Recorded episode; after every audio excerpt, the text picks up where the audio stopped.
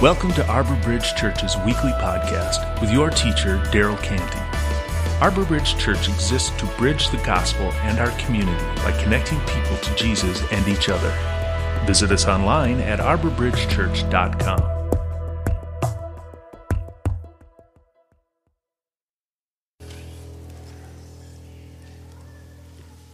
Uh, that that is most certainly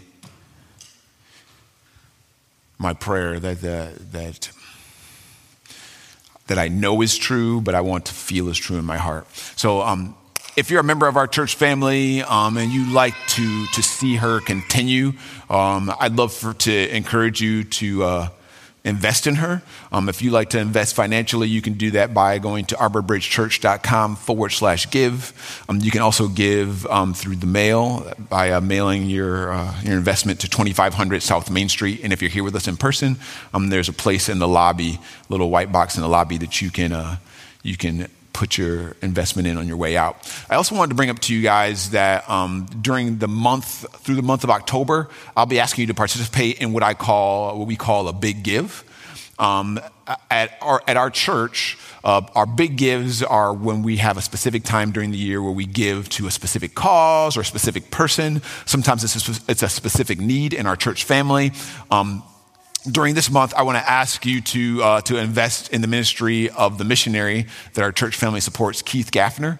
Um, Keith and his wife Grace are missionaries in Kenya. Um, Keith has been, uh, been there about 30 years which is an incredibly long time to, uh, to be on the mission field. Uh, he became a Christian um, and it was baptized in, at this church um, which is really cool. Uh, so we'd like to invest in his work uh, to see people become better Jesus followers throughout, throughout the world. So I wanted to share this from one of his recent newsletters that he shared uh, this summer. Um, he shared, he shared, he basically said that um, uh, he had a friend who visited him in Kenya. Um, and challenged, uh, challenged Keith and Grace, his wife Grace, on how comfortable they were. Um, at the end of their time together, yeah, right? At the end of their time together, Keith said it was an honor for, uh, for, for him uh, to have his friend there. And um, he says this about him. He says, he's a man who's going to step out, he's, who's going to step out of the line and think about what does the Lord want him to be or want him to do the last years of his life for the honor and glory of the Lord. It may be uncomfortable, uncom- uncomfortable for him at times. And then he says this I am also challenged to become less comfortable in the latter years of my life for the Lord. Um, which I think is really, really compelling.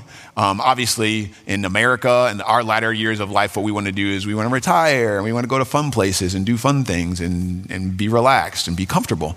Um, and he has basically set up his life so that he's, he's avoiding comfort or certainly um, not comfort for comfort's sake.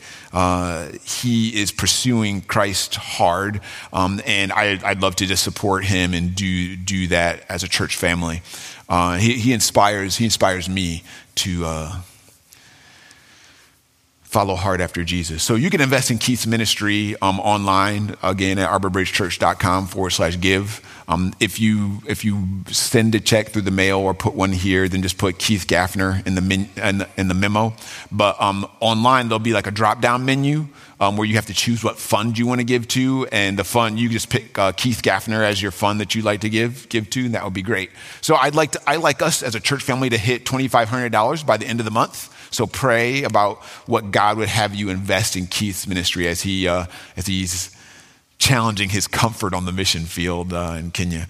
Um, I wanted to also uh, ask you to help with uh, something we call football parking. Um, during the uh, during the University of Michigan football season, we charge fans to park their cars um, in our parking lot during the games, and the money raised during football season helps our church to exist and be able to be the kind of church family we desire to be. So. Um, we need a small crew of volunteers to do that. If you haven't signed up to help with that, we would love that. We'd love your help. The next game, next home game is October 15th. And I think we, uh, we need one more person for uh, that game. Uh, there's one spot left. So you can go to uh, arborbridgechurch.com forward slash football and uh, sign up for, for that if you're, if you're willing to help with that. And again, it's, it's just, it's another way to invest in our, our, uh, our church family um, and help us be able to, uh, to do what we do and learn how to make disciples together. Um, so thank you for being willing to do that. Yeah, I, uh, I want to begin with a prayer before, uh, before I go, uh, go any further. Um, dear Father, uh, only you can satisfy our soul. Only you can satisfy our soul. Only you can satisfy our soul. Help that to be our meditation. Help our minds to dwell on that. Help while while I'm I you know I'm tempted to pursue other things that that I think are going to satisfy my soul. Help me to just to, to dwell on or come back to or be reminded of or have the words come back to my mind. Only you can satisfy our soul. In Jesus' name, Amen. Um, okay, so sometimes uh, when I think of politicians and celebrities and high profile pastors, I see the terrible mistakes that they, that they make, and I imagine that I'm better than them. Uh, I, I think that if I was in their situation, I would never behave the way they're behaving. Um, and I, I, I think uh, eh, what, what I'm kind of saying is that if I had the amount of pressure on me that they have on them, or if I had the money that they have, or if I had the lack of accountability that they have, then I would make very wise choices and I would not make the mistakes that they make and uh, I would have the character to be the kind of person that we all, you know, think that we can be. We, we could be a good person.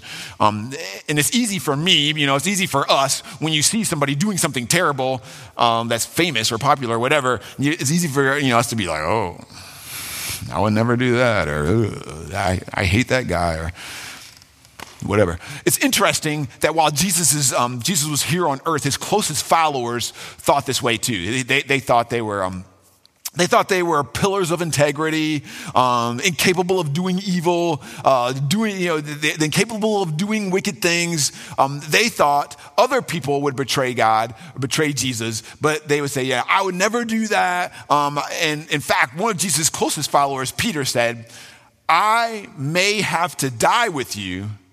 But I will never say I don't know you. And what he implied also is I will never say or, or do anything that would communicate I don't know you. And all the other disciples said the same thing. So last week we began a new series called Graduation Day. I mean, I introduced the concept that teachers of all kinds um, are preparing their students for a graduation day, um, a day when um, they, you know they, they finish their time in school and they're prepped for life and they can go out and make money or do the things that that they've been trained to do. Um, our church leadership wants to to teach and strengthen you towards a spiritual graduation day. Our church leadership thinks about that. We pray about that. We want to strengthen and prepare you for a graduation day that's most certainly coming. Um, I, I shared with you guys last week that spiritual graduation days aren't just, they don't just happen once. They happen over and over and over again. Um, um, they're the day when each of us have to put to the test what we say we believe, what we say we've learned, what we say we're all about. We're all about Jesus. Only Jesus can satisfy my soul. We said that, we sung that, but then your, your graduation day is when you put that to the test. Is that real? Or so when you're facing a, a, a situation where if you lie, you can save yourself money, what will you do? That's a graduation day. Um, when you're facing a situation or you have the opportunity to be holy in, holy in your romantic relationships, will you, will you, you know, that's a graduation day. What will you do in that situation? Will you be holy or will you not be? When you face trouble or challenges in your life, will you have the wisdom to do what you want to do? And will you have the strength to carry it out? You know, those are your graduation days. Those are your days where you where you're you're graduating from from this, this these ideas are just thoughts to playing them out and being the people that Christ calls us to be. And and here's the thing, here's the thing for all of us. Your next graduation day is coming. It's coming. Your next test is coming. Whether you're ready for it or whether you're not, will you be prepared for it?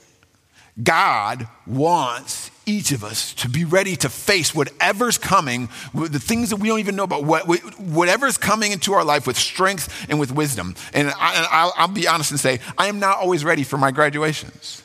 I am not. But in this series, I want to share a few things with you that have helped me be more ready. Um, and the first thing I want to share with you to be ready for your next graduation day is this hopelessness.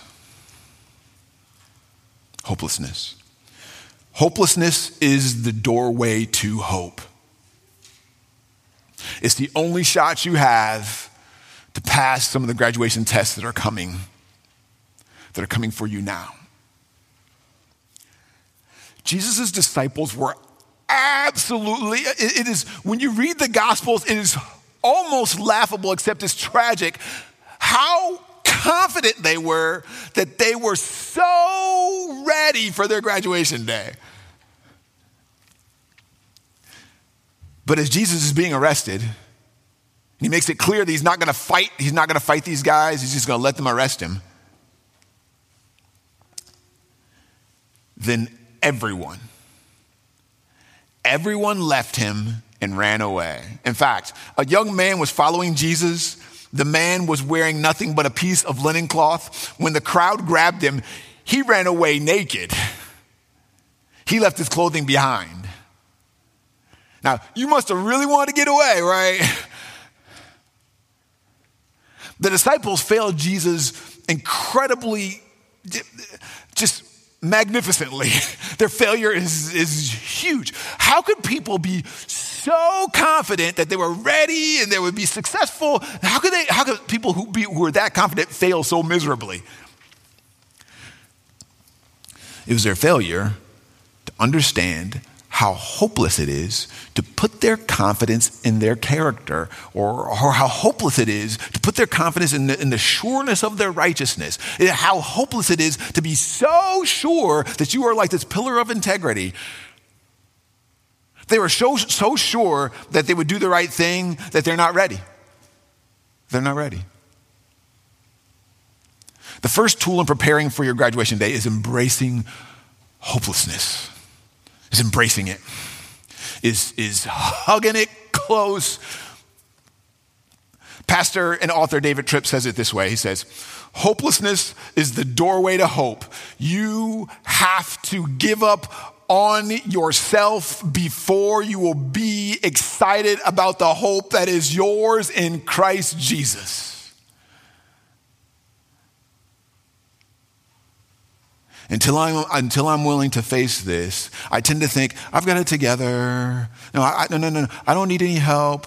Um, I've, I've got the answers. No, I'm going to be able to, I'm going to be able to, I'm, I can do this, I can do this, I can do this. I'm a good person.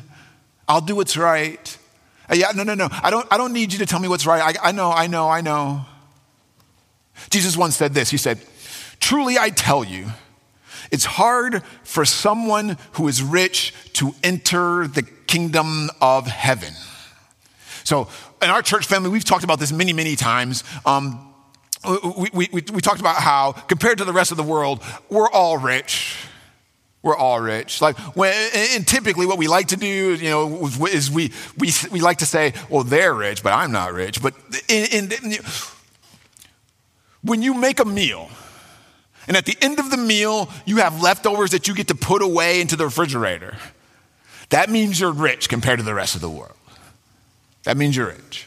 So, most certainly, most certainly, this is a warning for us. Here's why Jesus says this. Here's why Jesus says this. And we, we all know this. Our wealth can keep us from feeling hopeless, right? Our wealth can, can keep us from feeling desperate. I mean, we don't, we've never known desperate. Most of us have never known desperate.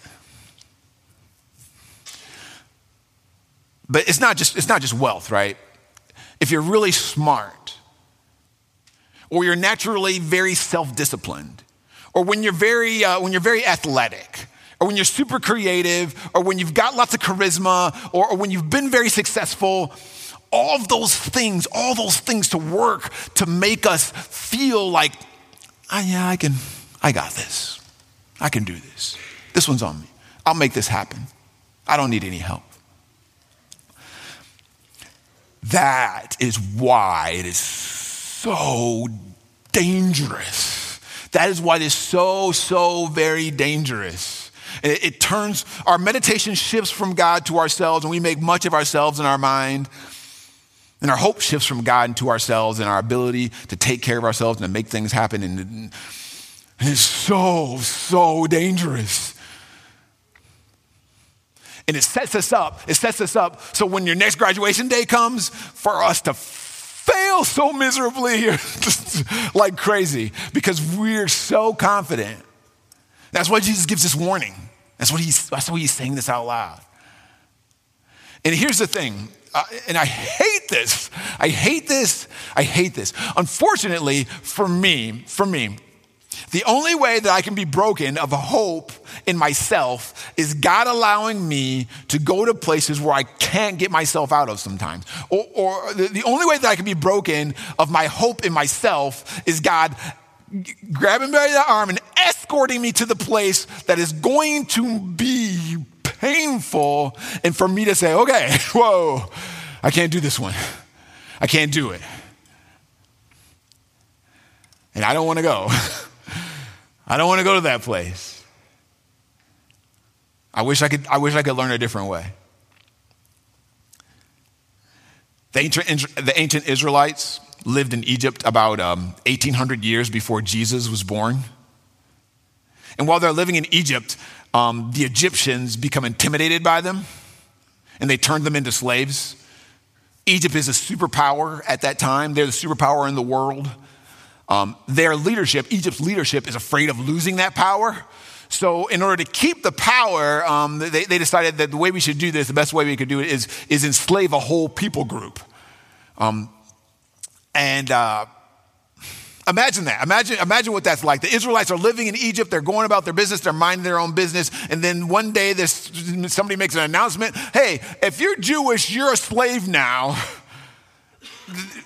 That's mind boggling. I, I, don't think it's very far off to think, of, for us to think of the pictures and the emotion that we have around World War II and the things that happened to Jewish people then. I, I don't think it's that far off the Egyptians do everything they can, everything possible to drain the dignity of the Jews, um, to drain their physical strength, their will to fight, their, their human dignity. What, just, just one example. They force them to take all their boys and throw them into the river. No, throw them into the river. Every boy that's born, they, they have to throw in the river.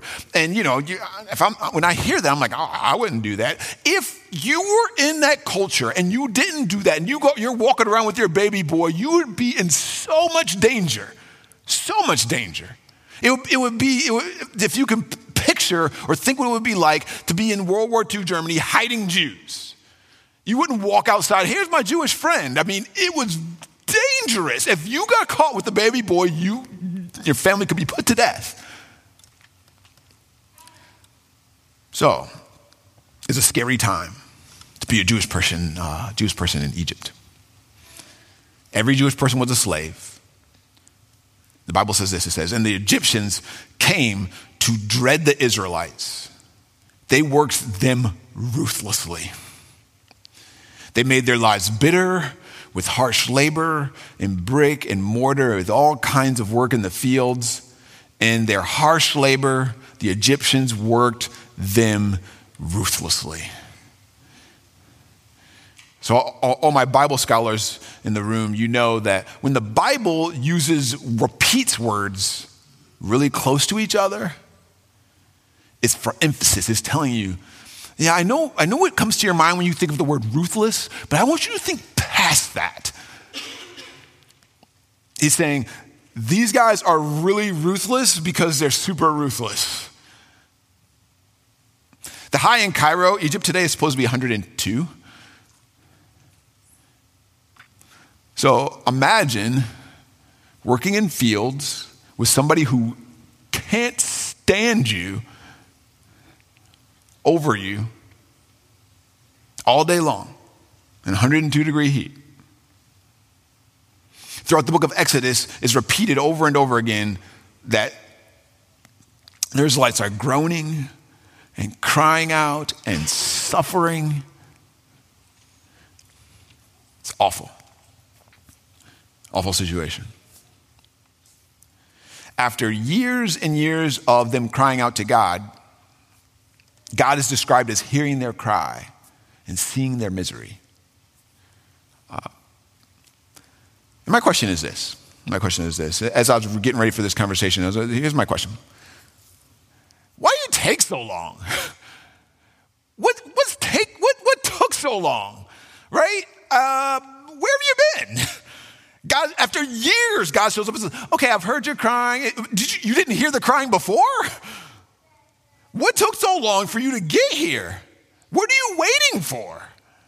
That's, that's my, again, if I was in that situation, that would be my question. I'm like, okay, I'm glad you're here, but wh- where have you been? These guys have been awful to us. When I get ready for this message, here's my conclusion why it took God so long hopelessness. Hopelessness. Hopelessness in themselves and hope in Christ in Christ alone. God says, I want to take you, He shows up, He says, I want to take you to the best, best, most beautiful place you've ever been, but I can't take you there if you're depending on yourself. If you think you're smarter than me, if you think you can do this on your own, if you're so independent. Um, God says, I need you to approach this with a sense of hopelessness. I, I don't, I don't I don't know all the reasons that God allows the nation of Israel to be enslaved by Egypt, but I know one thing he's using it for, and it is hopelessness. It is hopelessness. Hopelessness' sake. Just a few short weeks after God gets involved and he's been able to, uh, to get the ruler of Egypt to release the nation, the, the whole nation of Israel from slavery. And, and you should just pause and think about that for a second. Uh, in a few short weeks, God gets, the, gets gets the king of Egypt to release a whole, his whole workforce. He says, okay, you guys can go. That's the miracle. Uh, if you think about think about what, what would it have taken to get the South to release all the slaves before the Civil War happened? Like, what, what, what would have had to happen for that to happen? Like, you, you can't imagine anything happening that would make that happen. There, there's nothing that was going to. That God's able to do this in a matter of weeks. So, miraculous, nothing short of a miracle. And then, you know, it's, it's definitely a miracle because once the ruler of Egypt begins to, uh, to think about what he's losing, he's like, whoa, whoa, whoa, wait a minute, wait a minute. What did I just do? I let all these, I let my workforce go. He changes his mind and chases the Israelites all the way to the Red Sea. And so the Israelites are in this hopeless situation. If you can imagine what the, what the map looks like, the Red Sea, you know, a huge Red Sea is this, on this side. And from this side, the Egyptian army is coming to the Israelites, and the Israelites are in the middle. So they have nowhere to go. There's nowhere to go. They have nowhere to run. It's a hopeless situation. They're trapped. As Pharaoh approached, the Israelites looked up, and there were Egyptians. There were the Egyptians marching after them. And they were terrified and cried out to the Lord. That's it, right?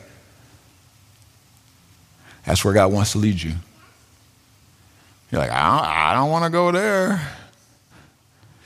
That is where God wants to lead you right up to the Red Sea so that when your graduation day is happening, something terrible is coming, it, you are terrified, and your first reaction is to cry out to the Lord. That's your first reaction. Your first reaction is to cry out to the Lord. I'm going to be honest, um, I don't often feel hopeless. I don't often, it takes, it takes God a lot to put me in that situation where I'm like, oh man, I can't do this. I don't often feel that way. But I've begun to want to feel that way, or, or, or at least want to have a knowledge of it. I, I, I, honestly, I don't want to have to feel that way. I, I, want, I want to be able to put that knowledge in the back of my mind and, I, and be able to say, okay, I know I'm hopeless apart from God. I don't want to, don't, don't take me there. I don't want to have to feel it. Don't make it hard. I don't want any of that. Could you just help me remember? Only you can satisfy. Help me remember that. I want to hold it in my mind so that maybe, just maybe, he won't have to take me somewhere where I get to feel it. my friend Elise, and my daughter Silver and I, we were reading another story of a king in the Bible. The king is being attacked by three different nations. The three different nations get together and say, hey, let's attack that guy. and they're, so they're grossly outnumbered. Um, this is a terrible situation. Uh, here's what he says. He begins to pray. He says this. He prays this. We have no power to face this vast army that is attacking us. We do not know what to do, but our eyes are on you.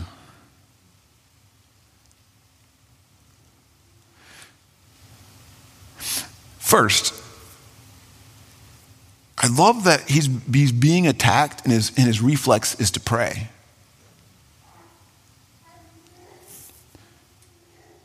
We have no power to face this vast army that's attacking us. We don't know what to do, but our eyes are on you. I love that that rhymes, right? Because then you can remember it. Because I think I need to say that more often. We don't know what to do, but our eyes are on you. Hopeless situation. We don't know what to do, but our eyes are on you. Part of God allowing, you know, part of God's purpose in allowing this to happen is hopelessness. He wants them to feel hopeless in their ability to get out of this and he doesn't need the smartest person in the room. He doesn't need the, the person who thinks there's a solution to everybody's problem. He, does, he, he needs people who understand how teeny tiny, fragile, little, small, powerless they are in the universe. He needs people who have shifted their hope from themselves to him. Is that you? It's hard to do. I mean, it's very hard to do as long as you think that there's a chance that, you know, I can do this on my own. We don't know what to do, but our eyes are on you. We don't know what to do, but our eyes are on you. So the Israelites are trapped. The Egyptians on one side, the Red Sea on another side. They don't,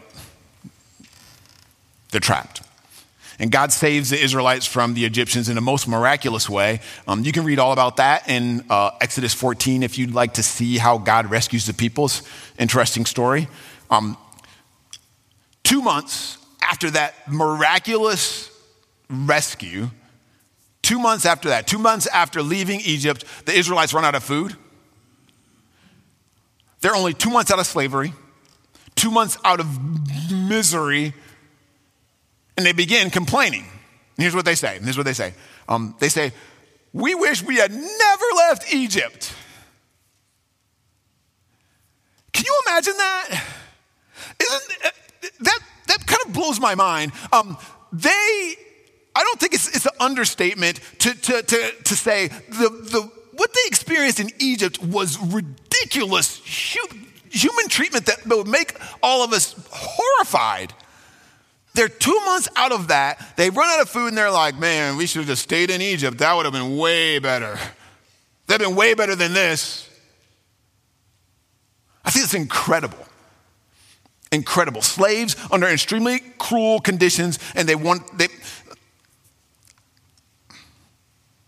At one point, at one point, during their time in the their time after they left Egypt, at one point they even make a plan to choose a leader amongst them to lead them back to Egypt. They say, you know what, we're done, we're done with this following God thing. We want to go back to where we were slaves and it was incredibly cruel that we, we begged God to come save us. We want to go back there. We want to go back to that place. Incredible, incredible. So let, us consider this again. Let's consider this, consider this question again. Why did God take so long to rescue the Israelites from slavery? Why did he take so long? hopelessness. He wanted them to have no other option. He wanted, he had, they, he knew who they were. He wanted them while they're begging and crying and saying, please God save us. He needed them to be in that position. Think about this. I want you to think about this for just a second. Imagine if their experience in Egypt had been good. Like they had everything they wanted, and it, God wanted them to take them to another place. But imagine that when they're in Egypt, that everything was nice. Everything was what they were. They would have never left, right? they would be, they, we're, we're not going anywhere. God would show up and say, okay, I'm here to rescue you guys to take you to the other. And you were like, we're not going anywhere. No way. I mean, we know that's true because God makes their, He lets their lives be miserable, and then He says, okay, I'll come and save you. And then they get over here, and then they're like, hey, we want to go back. What? You want to go back? In order for God to get them to even consider following them, they had to feel hopeless, and there was no other option. And even then, they still talked about going back to the terrible life they had known before, the very life they begged God to rescue them from.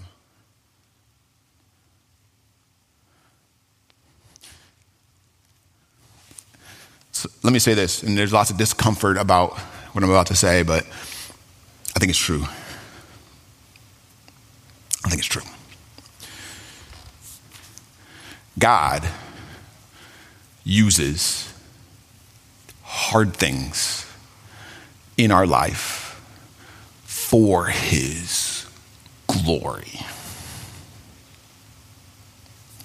Super uncomfortable, super awkward, but He leverages them to get us to the place we're finally willing, finally, finally, finally willing to say, okay, okay, I'll follow you now.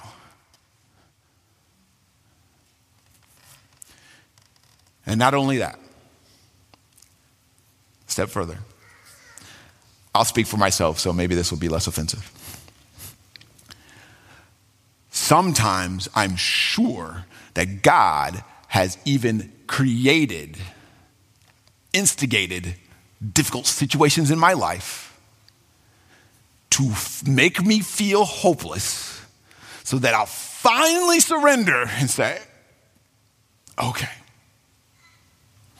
We'll do it your way. We'll do it your way. I'm done fighting. I can't do this. I'm hopeless without you. I'm hopeless without you. And look for you to just pause for a moment. Look for you to just pause for a moment. What difficult thing has God and we'll, we'll, we'll be gracious and generous and just say allowed. What difficult thing has God allowed into your life that He may want to use for your own hopelessness? Hopelessness is the doorway to hope. Hopelessness is the doorway to hope. And while, because we're human and we see the hard things that are happening, we think, oh, those things are bad. But hopelessness is the doorway to hope. What, what are you facing in your life that God wants to use to get you to abandon your hope in yourself so that you can put your hope in Him? Take a few seconds to think about that.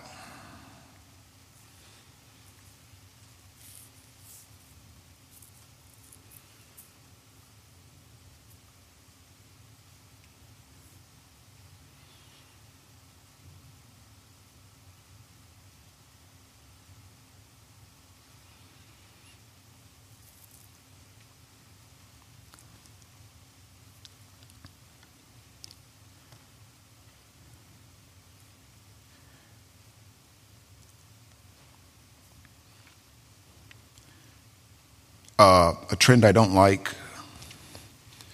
is when a famous leader falls, then all of a sudden, um, now you can't, uh, you can't quote him anymore. Now you have to throw all our books away. Um, like because she's failed, now that means that everything else she said is irrelevant or, you know, is not true anymore. Uh, I think that's a mistake.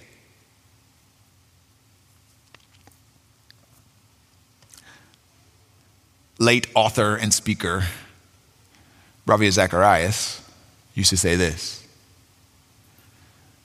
The loneliest moment in life is when you've just experienced that which you thought would deliver the ultimate, and it has let you down. Maybe for our purposes today, we could say it like this The most hopeless moment in life is when you've just experienced that which you thought would deliver the ultimate, and it has just let you down. For those of you guys who know Ravi Zacharias' story, maybe he knows this better than most, most of us because of his failures. God wants to use those moments when we feel lonely and hopeless to point us to Himself. To Himself. If you're able to do that, then when the graduation moment happens, when that time comes when you're put to the test, when you have to stand up for your faith, when you have to say what you don't want to say, when you have to execute something that you don't want to do, you will be ready. You will be ready. So, the ultimate graduation day for all of us will be when we stand before God and He asks us this question. He says, What did you do with my son Jesus? Jesus lived the life we could never live. He died the death, he died the death that we should have died. And now he offers us the hope of a new life. Our sin has made the idea of being righteous out of reach. It is hopeless for us to be sinless, sin free on our own, but Jesus greatly desires to give us the hope in him. And he wants to use, you know, use whatever you're facing to point point point you to him. So, our first step is to admit our hopelessness to, to save ourselves, to say, I'm hopeless to save myself, to admit it, to live into it, to lean into it, to hug it close. And, and then your next is to turn to Him. So, you, you can say something like this You can say, Jesus, I'm hopeless without you. Would you please save me from my sin and from myself? And again, it's hard for us in America to say that because we got so many things protecting us. Jesus, I am hopeless without you. We, we, we bristle towards words like, when I, to, for me to even say, I'm hopeless. Ugh, I don't, Jesus, I am hopeless without you. Would you please save me from my sin and from myself? In just a few minutes, we're going to take communion together today. It's a time where we remember and we think about the life and the death and the resurrection of Jesus. So as we take communion together, um, if you didn't get communion elements, they're out in the lobby um, as you walked in. As we take communion together, um, I, I wonder if you would let Him show you what He wants you to do next. Would you, would you start by praying, Jesus, would you save me from my sin and from myself? Say, Jesus, I'm hopeless without you. Would you save me from my sin and myself? Jesus, I am hopeless without you. Would you save me from my sin and myself? What do you want me to do next? Let's pray together and then take communion together. Dear Father, we all understand that, our, that our, there are tests, graduation days coming our way as we speak. Things that, that you know, if, if we experienced them today, maybe we, wouldn't be, we, we would not be ready for. We wouldn't be ready for. But we want to be. And you want, you want us to be. I pray, I pray that, that today, as we, uh, as we take communion together, you would help us to live into and embrace our hopelessness, to be, to be fully confident and comfortable with, yes, saying out loud, Yes, I am hopeless, but I am not hopeless apart from Christ. Our hope is in you. And when our hope is in you, then we find incredible, eternal, infinite hope. Way better than the tiny, teeny hopes that we are, we are putting in ourselves and our own strength. Help us. Help us to do that today. Help us to transfer our hope in ourselves to our hope in you as we admit, Jesus, I'm hopeless without you, and as we ask, would you please save me from my sin and myself? In Jesus' name, amen.